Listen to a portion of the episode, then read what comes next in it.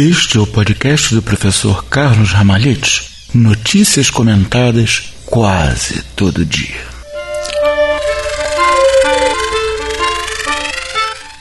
Bom dia, boa tarde, boa noite, sei lá que horas você está assistindo isso, ouvindo isso. Mas hoje é dia 1 de julho. Dia 1 de julho é um dia bastante interessante para o pessoal que não entende muito disso de santo porque o santo do dia é São Arão, irmão de Moisés, sumo sacerdote do Antigo Testamento. Até hoje, no judaísmo, eles têm a esperança de conseguir uh, reconstruir o templo, não vão conseguir, não sei que role alguma falcatrua na história, porque para isso é necessário uh, fazer todo um ritual que precisa de uma novilha vermelha de três anos de idade, nascida em Israel, sem um bernezinho, sem um probleminha, sem ter três pelos de cor diferente, e Deus não permite que essa novilha seja feita, que ela apareça, né? Tá aí uma galera que mexe com genética tentando fazer essa novilha, porque se eles fizerem, eles vão conseguir fazer a água lustral né, que é descrita no livro dos números, e com isso eles poderiam, uh, teoricamente, purificar os sacerdotes para entrar naquela mesquita do teto dourado que tem lá em Jerusalém, que parece uma cebola redonda, e matar todo mundo que tem lá dentro e começar a sacrificar boas, esse tipo de coisa, que seria, convenhamos, uma péssima ideia. Mas os sacerdotes do judaísmo, eles são descendentes do Arão. Então, se você conhece um cara de sobrenome Cohen, é, você pode dar os parabéns para ele pelo aniversário do avô dele, porque os judeus de nome Cohen são descendentes desse cara Arão, que era irmão de Moisés e que foi o foi considerado, é considerado o santo do dia hoje, foi o antepassado de todos esses caras de sobrenome Cohen. Então, se você conhece alguém chamado Cohen, dele hoje os parabéns, dizendo: olha só, hoje é dia de Santo Arão, que é seu antepassado direto. Um outro santo que é celebrado no dia de hoje é São Tomás Maxfield também dito São Tomás Macclesfield, quer dizer, seria um nome escocês. É um santo inglês que nasceu por volta do ano 1590, quando estava comendo solta a perseguição dos anglicanos contra os católicos. Ele era filho de um cara que também uh, teve problemas com os anglicanos por ser católico o pai dele, William, quando ele, Tomás, nasceu, estava é, sob sentença de morte por ter escondido padres. Né? E o próprio Tomás acabou indo, uh, conseguindo ser ordenado padre, né? foi estudar fora, foi ordenado padre e mandado de volta para a Inglaterra aos 25 anos de idade, aos, uh, no ano de 1615. E aí ele chegou lá e depois de três meses os anglicanos o pegaram, torturaram barbaramente, botaram em uh, cárceres horrorosos e o condenaram à morte também, a ser enforcado e esquartejado e mais um monte de barbaridades.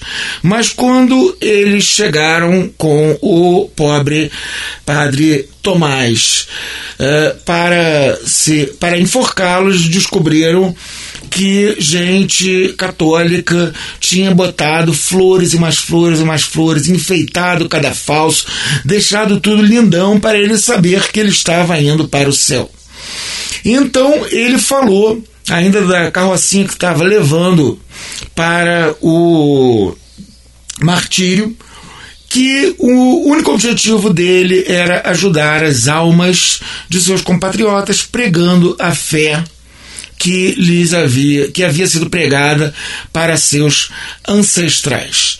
Né? Então ele foi uh, martirizado pelos anglicanos E o embaixador da Espanha, católico, conseguiu dar um jeito de recuperar o corpo dele e parte desse corpo ainda está sendo mantida e venerada em vários lugares da Inglaterra. Então, São Tomás e Santo Arão, rogai por nós.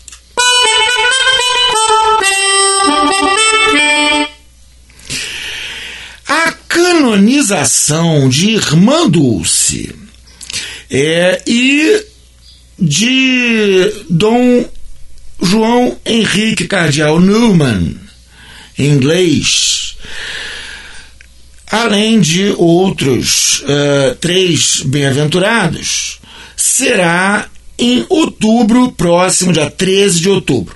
Né? Então serão canonizados a irmã Dulce, que se tornará Santa Dulce, é, o bem-aventurado João Henrique Neumann, que se tornará São João Henrique Neumann, Santa Josefina Vanini, fundadora das Filhas de São Camilo, Santa Maria Teresa Chiramel Manquidian, fundadora da Congregação das Irmãs da Sagrada Família, e Santa Margarida Beis, Virgem da Ordem Terceira de São Francisco de Assis. Então, essa canonização desses cinco bem-aventurados acontecerá no dia 13 de outubro próximo. É, o cardeal Newman ele é um cara formidável. Ele era anglicano, né, que nem o pessoal que matou lá o São Tomás, que a gente viu. É, ele era anglicano e ele, estudando, acabou percebendo que, evidentemente, a igreja tinha e tem e terá sempre razão. É o que acontece quando um protestante se mete a estudar. Ele descobre que a igreja tem razão e se torna católico. Coisa muito linda, coisa muito recomendável. E o Cardeal Neumann, ele inclusive escreveu um livro maravilhoso sobre como acontece é, o aprofundamento do conhecimento da igreja.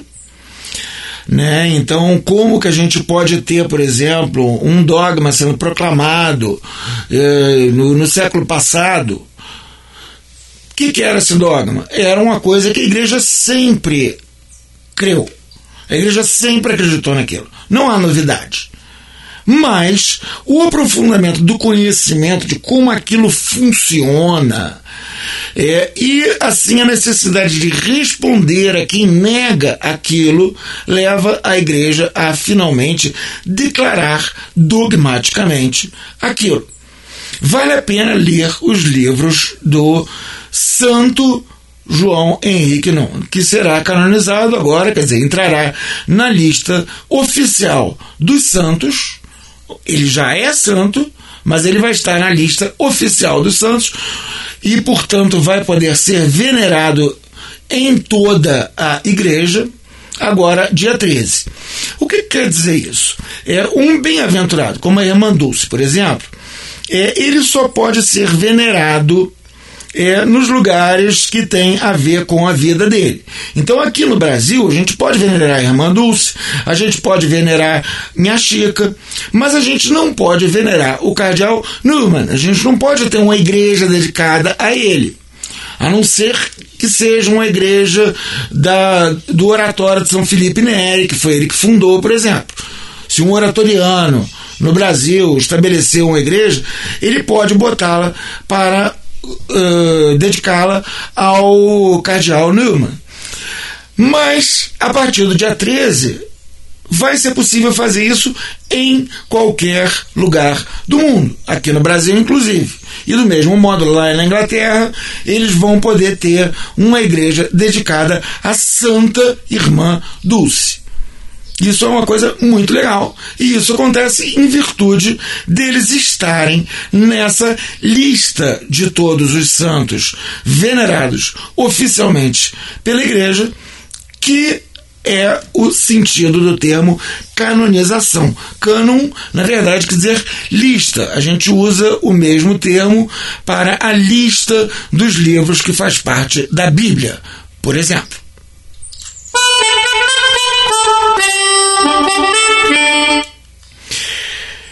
O Santo Padre, Papa Francisco, deu um presentaço para o patriarca cismático de Constantinopla, Dom Bartolomeu.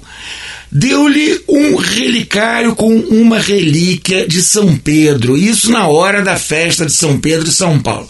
Imagina a alegria do patriarca Bartolomeu ganhando um presente desses de surpresa de surpresa. Pois é, o uh, patriarca de Constantinopla, patriarca cismático, né, dito patriarca ecumênico, ele estava em Roma, onde ele ouviu a missa celebrada pelo Papa Francisco no dia 29.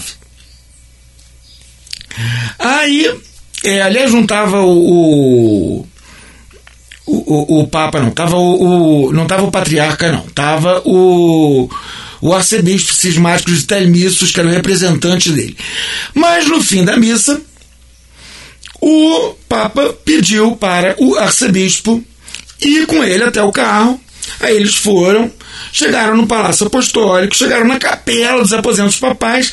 Aí o Papa pegou o relicário e simplesmente o deu de presente, dizendo: Ó, isso daqui se entrega para o meu irmãozinho, o patriarca cismático Bartolomeu. Então, na manhã de ontem, o relicário já chegou, foi assim, papum rapidão, lá para Constantinopla, que depois que os turcos invadiram, ganhou o triste nome de Istambul. Então tem até um pessoal que, uh, fazendo uma paródia do lema do Trump, né, que é torne a América, os Estados Unidos, grande de novo, diz torne Istambul Constantinopla de novo. Realmente é uma boa causa. Né? Aí o patriarca cismático Bartolomeu recebeu o relicário, ficou contentão e celebrando pelo calendário deles a festa dos apóstolos. Olha só que coisa legal. Que acontece justamente no dia seguinte da festa de São Pedro e São Paulo no nosso calendário ele pode avisar para todo mundo: oh, só galera, nós temos aqui relíquias de São Pedro, nada mais, nada menos do que São Pedro. E essas relíquias de São Pedro, espera-se em Deus, que serão um canal para a graça divina, levando a conversão e a volta desses cismáticos à barca de Pedro. É, então, o arcebispo cismático que levou a paradinha lá, disse que isso é um passo gigantesco em direção à unidade concreta, ou seja, a volta à plena comunhão. É, do patriarcado cismático de Constantinopla. Olha só, minha gente, que coisa mais supimpa isso que aconteceu. Esse presentaço do Papa para o patriarca Bartolomeu.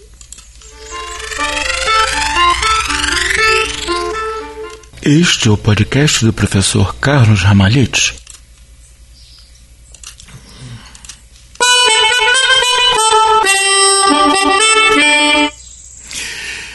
E falando de cismáticos, a Igreja Ortodoxa Russa, né, que é um patriarcado cismático, e além de cismático, tadinhos, eles se acham. Porque na cabecinha deles, Constantinopla seria a segunda Roma. Mas aí os turcos invadiram aquilo lá, né? E fizeram um monte de barbaridade, coisa e tal. E hoje Constantinopla, como eu mencionei, se chama Istambul.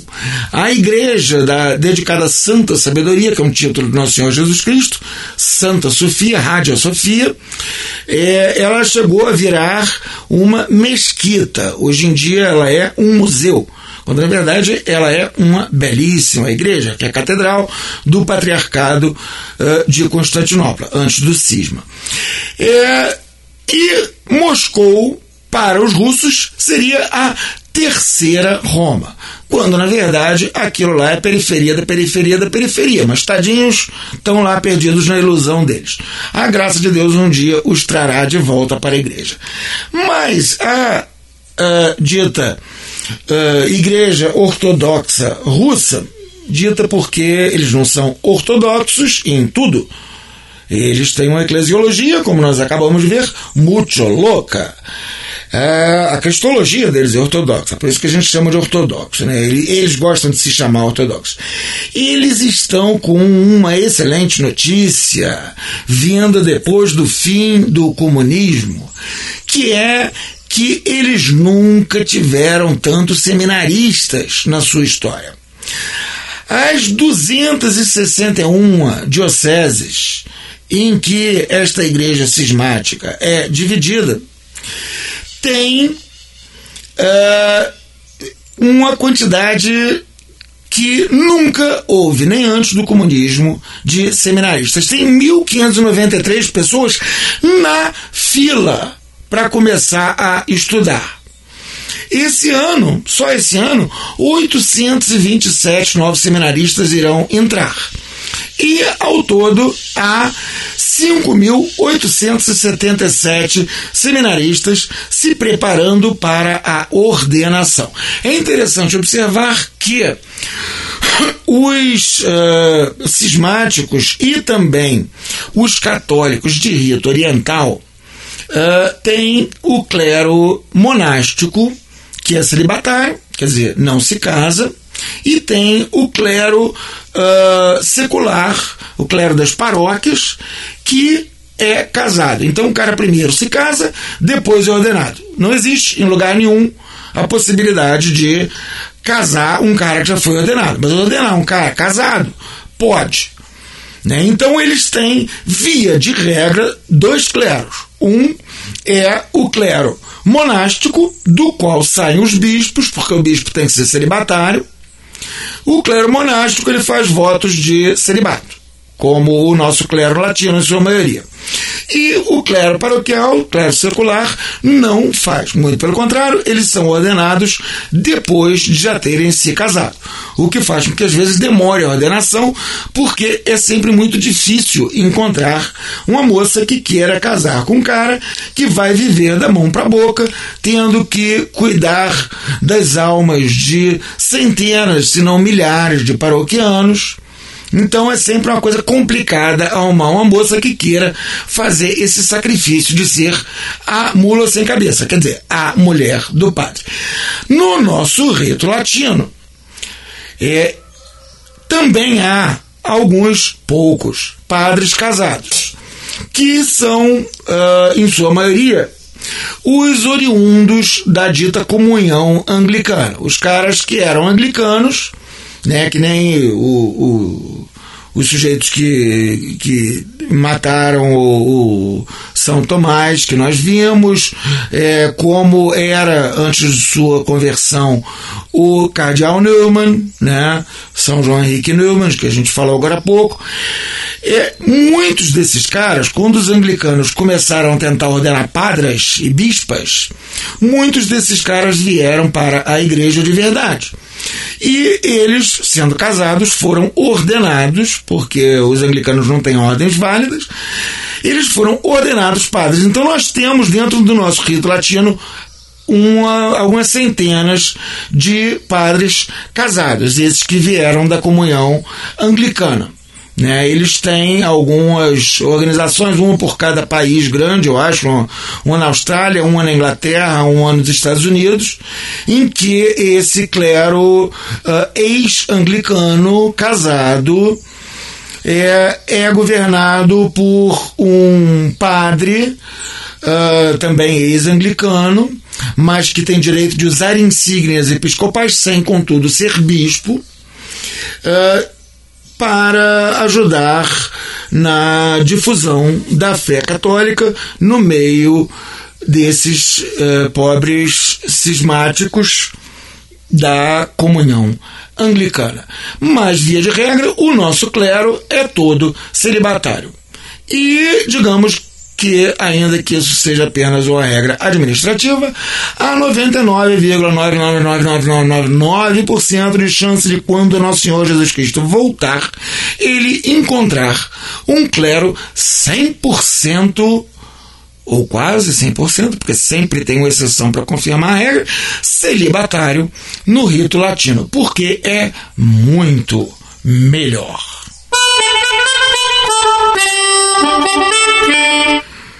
Já no Afeganistão, foi detonado um caminhão-bomba perto do Ministério da Defesa em Kabul. É assim que se pronuncia, Kabul. É Cabul, a capital do Afeganistão, que eles lá falam Kabul. Quem detonou a paradinha foi o Talibã. Mataram 11 pessoas que não tinham nada a ver com peixe e feriram cerca de 100 pessoas, entre elas 35 crianças. Por que, que esses psicopatas fizeram isso? Basicamente, porque eles seguem uma das versões mais alucinadas do islamismo que é o wahhabismo, também chamado salafismo. Eles gostam de salafismo, né? então é melhor a gente falar wahhabismo, que é uh, uma versão bem modernosa, uma versão muito nova do Islã, que praticamente transforma o Islã numa ideologia. E essa é a forma oficial do Islã na Arábia Saudita, que é quem controla o governo da família Saúde, controla os lugares considerados santos por todos os muçulmanos, que são Meca e Medina, duas cidades aonde o falso profeta deles uh, andou se locomovendo e morando. Então, essa galera, ela gosta de explodir todo mundo que eles acham que não é muçulmano do jeito certo. O jeito certo, claro, seria o jeito deles. Então eles explodiram essa bomba para protestar contra o governo fantoche do Afeganistão, que os americanos botaram lá e mantêm, porque eles acham que esse governo fantoche não é muçulmano o suficiente. Logo merece ser explodido.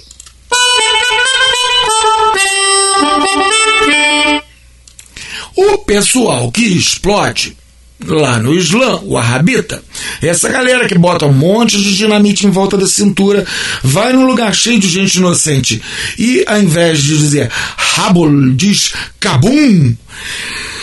Eles acreditam, vejam, senhores, coisa mais engraçada, que ao bater as botas desta maneira, matando um monte de gente inocente junto, eles irão para o céu aonde encontrarão 72 virgens. Pois bem, imaginem os senhores que há agora um estudo é, que chegou à conclusão que, na verdade, a coisa foi mal traduzida. É, a ideia seria que uh, os, uh, os trechos lá do Corão que é o livro sagrado dos muçulmanos, que falam que os caras uh, iriam receber 72 virgens no céu, na verdade não se refeririam a virgens. Seria uma palavra de origem siríaca, que se referiria a uvas. Então, os caras acham que eles, ao se explodir, iriam receber 72 virgens. Mas, na verdade, segundo o Corão, eles iriam receber 72 uvas. Triste decepção. Quando, na verdade, aí falando de verdade, verdade, né? Deixando o Corão de lado, que Corão é uma coisa, verdade é outra. O que provavelmente há de acontecer é que um sujeito explode uma bomba, matando centenas, dezenas de inocentes. E aonde ele vai acordar? Ele vai acordar sentado no tridente de Satanás, cercado por 72 travecões encapetados. E não vai ser gostoso.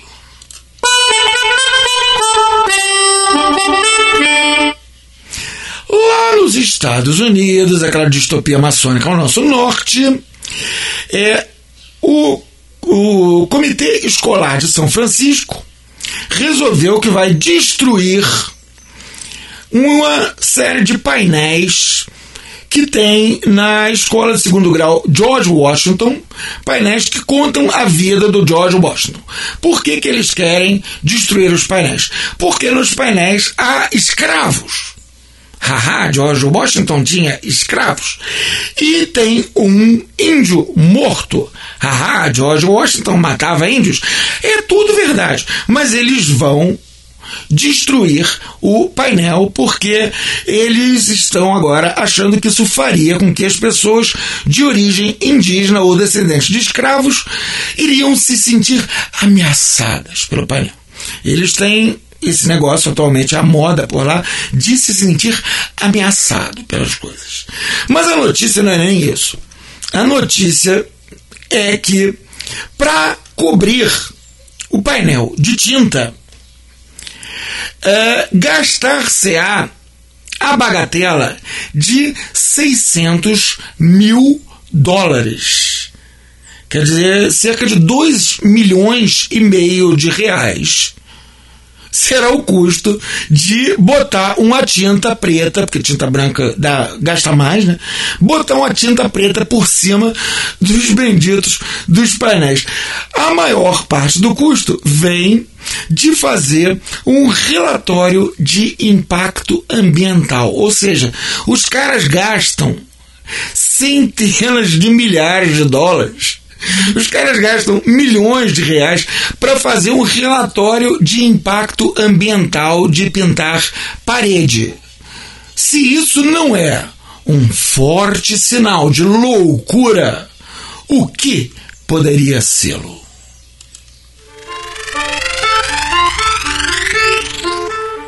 Se você gosta do que eu falo, há alguma chance de que goste do que eu escrevo.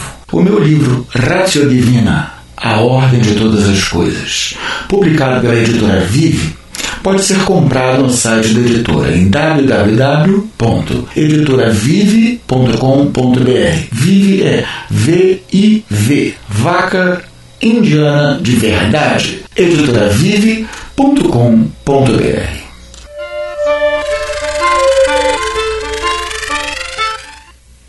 Uma boa notícia nos vem da Europa é que uh, foi desenvolvido agora um canal de comércio especial chamado Instax.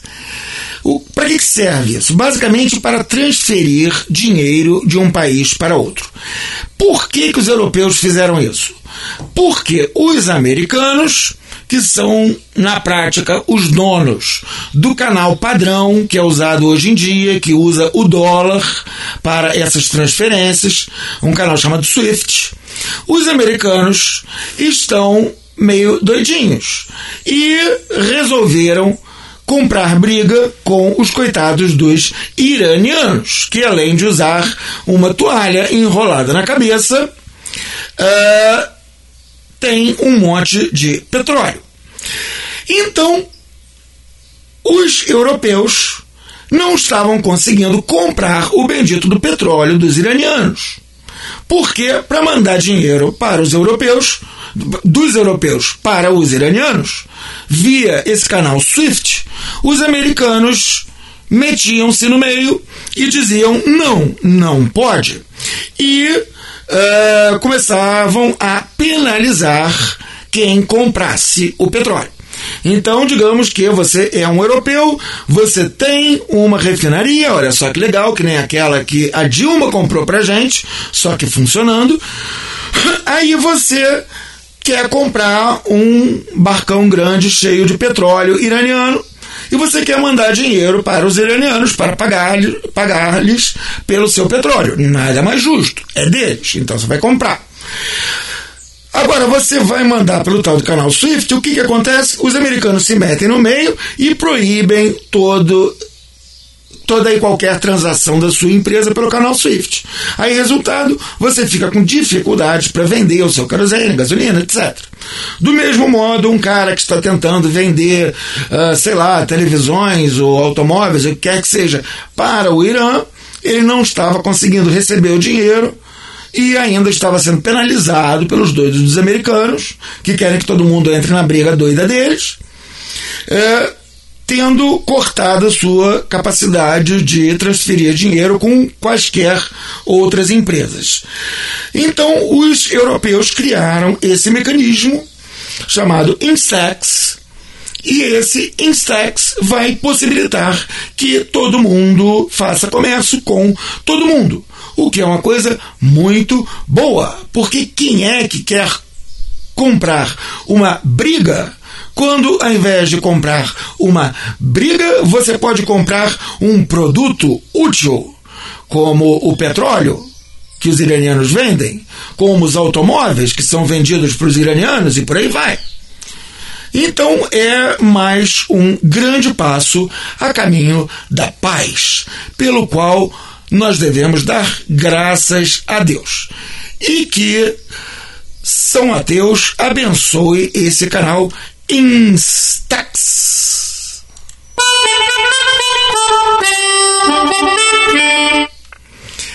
O Canadá acaba de receber um monte de containers cheios de lixo. Containers esses que foram mandados pelas Filipinas. Chegou um navio cargueiro com quase 70 containers cheios de lixo. Aí você vai se perguntar: ora, catapimbas, por que cargas d'água estarão os canadenses importando lixo? Quando na verdade a pergunta correta seria o contrário. Por que cargas d'água estariam os canadenses exportando lixo? Porque esse lixo todo é um lixo canadense que havia sido mandado para as Filipinas, dizendo mentirosamente que era para ser reciclado. Ora, era lixo que não dava para reciclar. Era uma mistureba medonha de coisas eletrônicas com plástico sujo.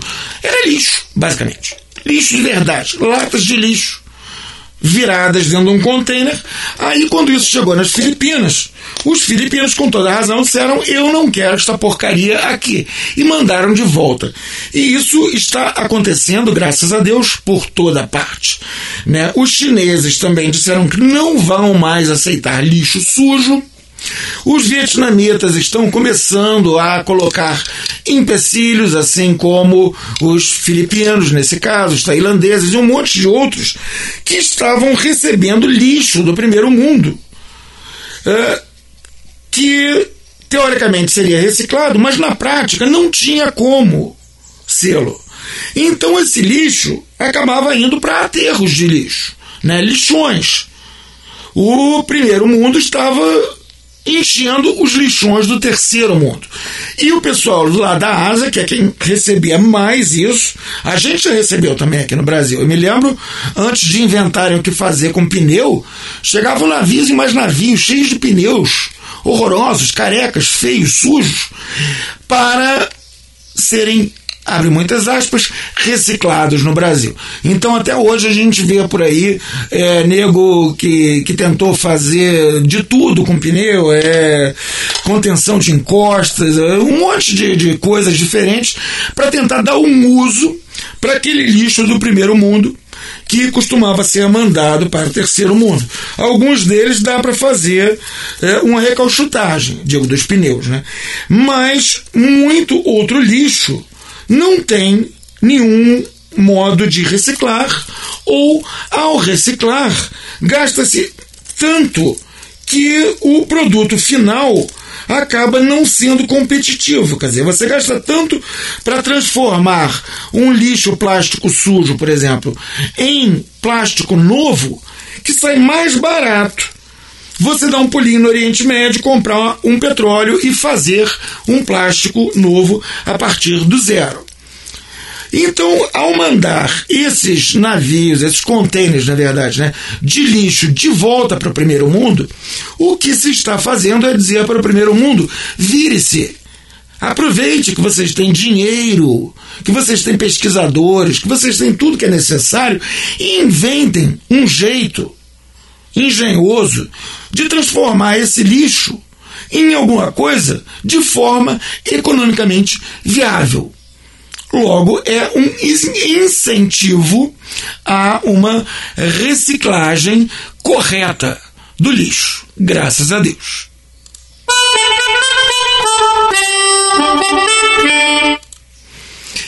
E no Ceará?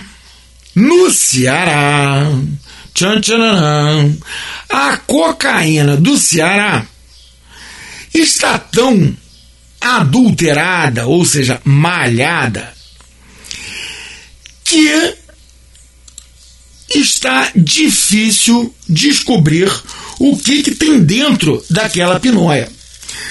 Inclusive descobrir se é cocaína mesmo.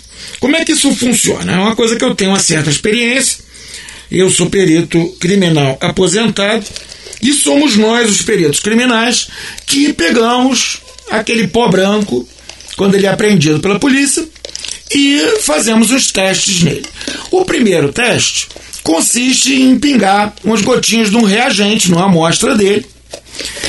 E se ele ficar azul, um azul muito bonito, inclusive, se ele ficar azul, uh, então isso significa que aquilo é cocaína.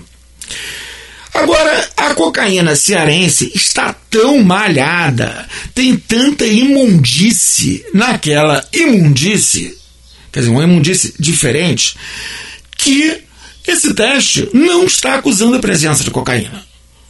Porque tem tanto lixo além da cocaína, que já é um lixo, que o teste não está acusando a presença da cocaína. O resultado é que estão tendo que fazer cromatografia gasosa, que é um teste muito mais complicado do que simplesmente pingar uma gotinha de um reagente depois uma gotinha de outro. É para conseguir achar alguma cocaína no meio daquela mistureba. Qual é a mistureba? É, uma colega minha fez inclusive uma, uma tese de mestrado bem legal, e eu acho que eu ainda tenho ela até no meu computador, sobre o que, que se mistura na cocaína. Ela fez justamente fazendo a cromatografia gasosa, porque você consegue discernir tudo o que tem dentro daquele troço. Não é simplesmente tem cocaína, não tem cocaína. É, então ela fez essa cromatografia gasosa e ela viu que tem muito vidro moído, porque isso faz sangrar o nariz, e o cara pensa, pô, esse pó é do bom. Xilocaína, porque deixa o nariz amortecido, aí o cara pensa, uau, esse pó. Cafeína, porque o cara diz, ah, fiquei ligadão. É, pó royal, para dar volume. É, às vezes até mesmo farinha de trigo também, para dar volume. Lidocaína, que tem o mesmo uh, efeito anestésico da xilocaína. E mais qualquer porcaria branca que o traficante tiver à mão. Assim sendo, se você for cearense, saiba que no Ceará cheirar cocaína na verdade significa cheirar cafeína com pó de vidro. Porque cocaína, que é ruim, quase não tem naquela imundície vendida pelo traficante do seu bairro.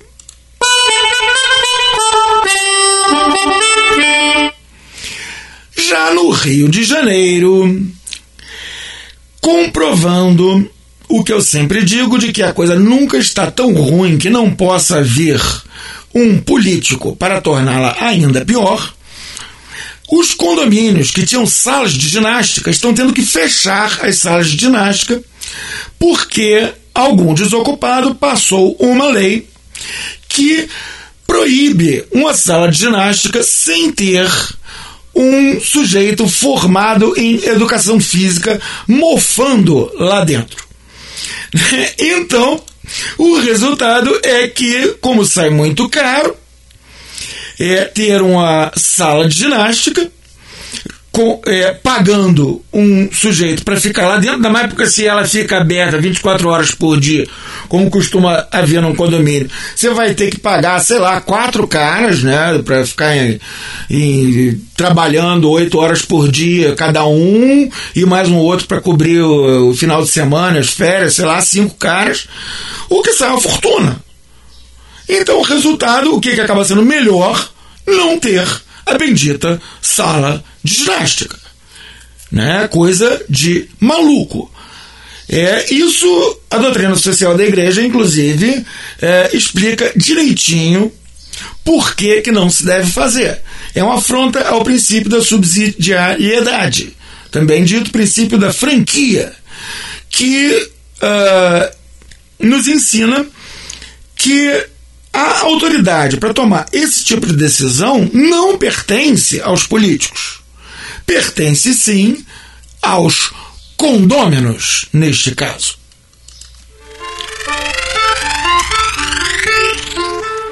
Se você deseja conhecer a doutrina social da Igreja, saber o que a Igreja ensina sobre a família, a sociedade humana, o Estado, o bem comum, a destinação universal dos bens, a verdade, a liberdade, a justiça, a caridade e tudo mais que faz uma sociedade humana, recomendo vivamente o meu livro Doutrina Social da Igreja, uma introdução. Ele pode ser comprado no site da editora Quadrante, www.quadrante.com www.ecoagro.com.br.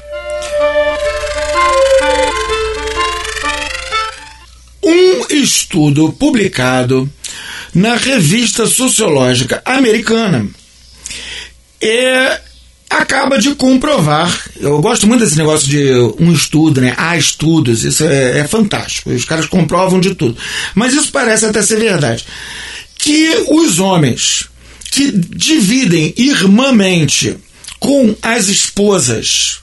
O serviço doméstico tem menos relações sexuais com elas do que aqueles que se dedicam ao serviço doméstico masculino, ao invés de dividir tudo. Quer dizer, os caras que levam lixo para fora, cuidam do automóvel, consertam as coisas, trocam lâmpada, eles têm muito mais relações com a esposa, muito melhores relações e um número maior de relações conjugais com a esposa do que os caras que lavam a louça, passam espanador e todas essas coisas do uh, metrosexual moderno. O estudo não diz por quê, mas provavelmente é pelo simples fato de que a masculinidade é o que faz com que a mulher seja atraída pelo homem. Um homem que é um pau mandado da mulher, normalmente, é claro, vai atrair menos a própria mulher.